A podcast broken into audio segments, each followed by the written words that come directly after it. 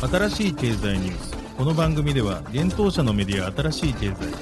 ブロックチェーン仮想通貨フィンテックに関する日々のニュース解説を平日毎日音声コンテンツでお届けしています。そして新しい経済ではブロックチェーン仮想通貨に関するニュース解説記事やインタビュー記事学習記事などのたくさんのコンテンツを掲載しております。ぜひ新しいひらがな経済漢字で検索してメディアもチェックしてください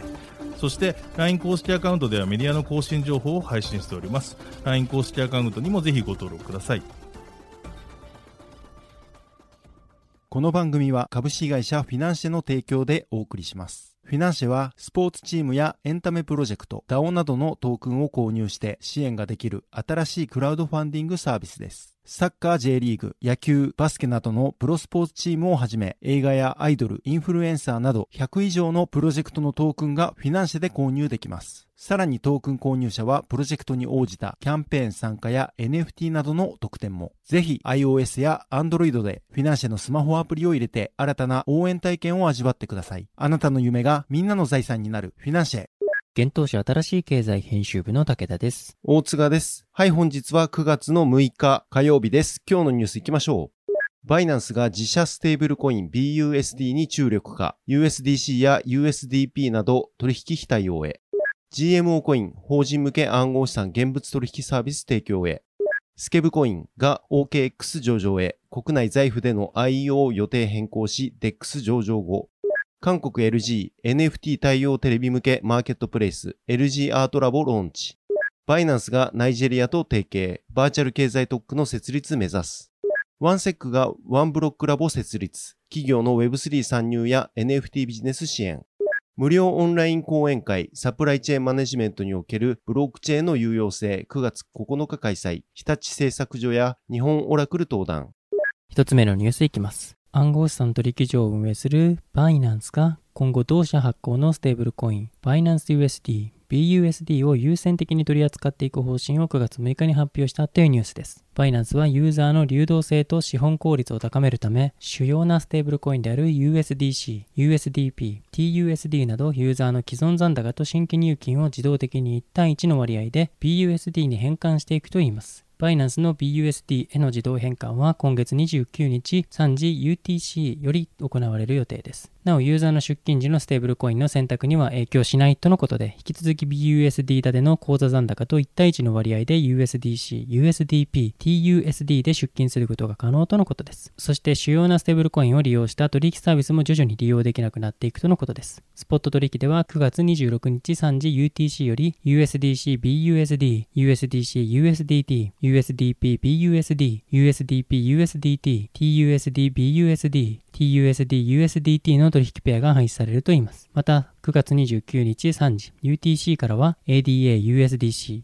ATOM、USDC、AUD、USDC、BCH、USDC、BNB、USDC、BTC、USDC、BTTC、USDC、EOSUSDC、ETHUSDC、リンク USDC、LTCUSDC、ソル USDC、TRXUSDC、WIN USDC、XRP USDC、ZEC USDC、BNB USDP、BTC USDP、ETH USDP、ADA TUSD、BNB TUSD、BTC TUSD、ETH TUSD、TRX TUSD、XRP TUSD の取引ペアが廃止される予定です。また先物取引ステーキングサービス、バイナンスペイなどその他多くのサービスでも主要ステーブルコインの対応をストップする動きを発表しています。なお、BUSD はバイナンスとアメリカ暗号資産インフラ企業パクソスが発行するアメリカドルと1対1の価値でペッグされたステーブルコインです。BUSD の裏付け資産は96%が現金、または現金同等物で4%がアメリカ財務省証券となっており、ニューヨーク州金融サービス局によって承認されています。また特徴としては高速かつ低コストな取引が可能で、イーサリアム基盤の ERC20 トークンとバイナンスチェーンの BEP2 トークンでサポートされております。続いてのニュースは GMO コインが法人向けに現物取引サービス追加へというニュースです。国内暗号資産取引所 GMO コインが同社提供の法人口座に現物取引サービスを追加する予定を9月6日に発表しました。GMO コイン提供の法人口座ではこれまで暗号資産のレバレッジ取引サービスを取り扱っていましたが、7日の定期メンテナンス後より現物取引サービスが提供開始されるとのことです。これにより、法人向けに提供されるサービスは、暗号資産に関するレバレッジ取引と現物取引を提供する取引所のほか、暗号資産 FX、暗号資産販売所、貸し暗号資産、積立暗号資産、IEO、日本円の入出金となります。なお、現時点において、法人の暗号資産の預け入れと送付についてはサポートされておらず、順次サービスが提供される予定とのことです。なお、現在のところ GMO コインでは合計22銘柄の暗号資産を取り扱っています。対象銘柄はビットコイン、イーサリアム、ビットコインキャッシュ、ライトコイン、リップル、ネム、ステラルーメン、ベーシックアテンショントークン、OMG、テゾス、クワンタム、エンジンコイン、ポルカドット、コスモス、シンボル、モナコイン、カルダノ、メイカー、ダイ、チェーンリンク、FCR コイン、同時コインとなっています。続いてのニュースは、スケブコインが OKX に上場へというニュースです。クリエイターコミッションサービス、スケブ運営の国内企業、スケブ社発行の暗号資産、スケブコイン、SKEB が海外暗号資産取引所 OKX に上場することが9月5日発表されました。USDT との現物取引ペアで9月8日8時、世界協定時に取引が開始される予定です。発表によると SKEB の入金は9月5日8時世界協定時より開始しており、取引開始後の9月9日10時より出金が可能となるようです。なおこれに伴い、スケブでは支払い方法に銀行振込、コンビニ払い、暗号資産決済が9月末に導入される予定だとしています。スケブ社運営のスケブは、クライアントが有償で依頼するリクエストに対し、クリエイターがイラストやボイスを制作することで報酬がもらえるサービスです。スケブ社曰く、端的に言えば、投げ銭付きお題募集サイトということです。2018年11月よりサービス開始しており、日本以外のユーザーも含め、現在では4万5千名以上のクリエイターが参加しているといいます。なお、SKEB は同サービスのユーティリティトークンとなります。スケブ社は今年6月、国内暗号資産取引所財布にて SKEB の9月 IEO 実施に向け検討を進めていることを発表していました。その後、スケブ社は8月24日に国内の SKEB 上場申請よりも先に DEX 分散型取引所の DAO メーカーの審査が先行して通過したことを明かし、急遽 SKEB のオファリング方式を財布への IEO から DAO メーカーでの IDO へと方針を変更していました。その後8月29日に同 DEX にて IDO を実施。29万5000ドル、約4100万円の調達を実施していました。その IDO に続き、今回 OKX で SKEB が上場した流れとなっています。スケブ社はスケブユーザーの30%以上が海外からの利用であることを鑑みて、財布と並行して海外の複数暗号資産取引所での SKEB 上場準備を進めていたということです。なお、IEO とはトークンによる資金調達を暗号資産取引所が支援し、具体的には主体となって発行体のトークンを販売するモデルのことです。また IDO とは分散型取引所でトークンを発行して資金調達を行う方法です。今回スケブ社は SKEB の OKX 上場に伴い、スケブのアカウントと OKX アカウントを連携したクリエイターとクライアントに合計2000万枚の SKEB をエアドロップ無料配布すると発表しています。またスケブ社は財布ユーザーへも SKEB のエアドロップを実施することも以前から発表しており、10月31日23時59分日本時間までにスケブのアカウント設定より財布と連携するを有効にすることでエアドロップ対象になるということです。なお、スケブユーザーは OKX と財布両方のアカウントがあれば、エアドロップを二重に受け取れることもアナウンスしています。国内での SKEB 上場については審査を進めていることが明かされていること、そして財布でのエアドロップ申し込み期間が10月31日であることから、11月以降で早くとも年内には国内上場する可能性があると思われます。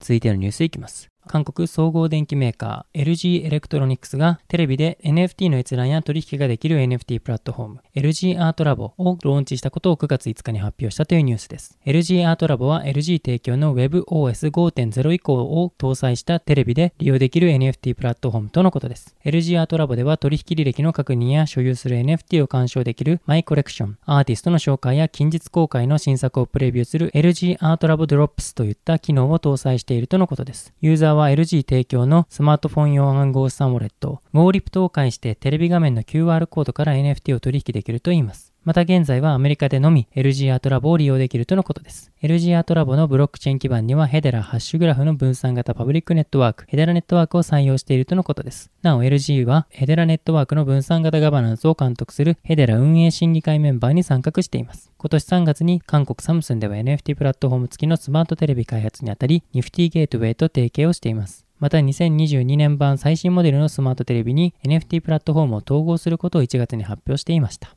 続いてのニュースは、バイナンスがナイジェリアと提携というニュースです。ナイジェリア輸出加工区庁 NEPZA が大手暗号資産取引所バイナンスと提携したことを9月3日に発表しました。なお、両社は提携に際し、西アフリカ初のブロックチェーンとデジタル経済に特化した経済特区であるバーチャルフリーゾーン設立を目指す会談を行ったとのことです。NEPZA の最高責任者兼マネージングディレクターのアデソジ・アデスグバ氏によると、このバーチャルフリーゾーンはドバイのフリーゾーンに近い仕組みになると説明されています。また今回行われた会談はアラブ首長国連邦のドバイで開催され、バイナンスからは地域戦略パートナーシップ担当の事務局長であるナディーム・ラッキー氏とシニア法律顧問のサメラ・キマトライ氏が参加したとのことです。またアフリカのシリコンバレー設立を目指すナイジェリアのプロジェクト、タレントシティも参加していたとのことです。ブロックチェーンに特化した経済特区は現在、フィリピンや韓国、ドバイなど世界各国に存在しています。バイナンスは今年に入り、フランスなど各国の規制当局のライセンスを取得しており、8月末には韓国のプサン市との提携も発表しています。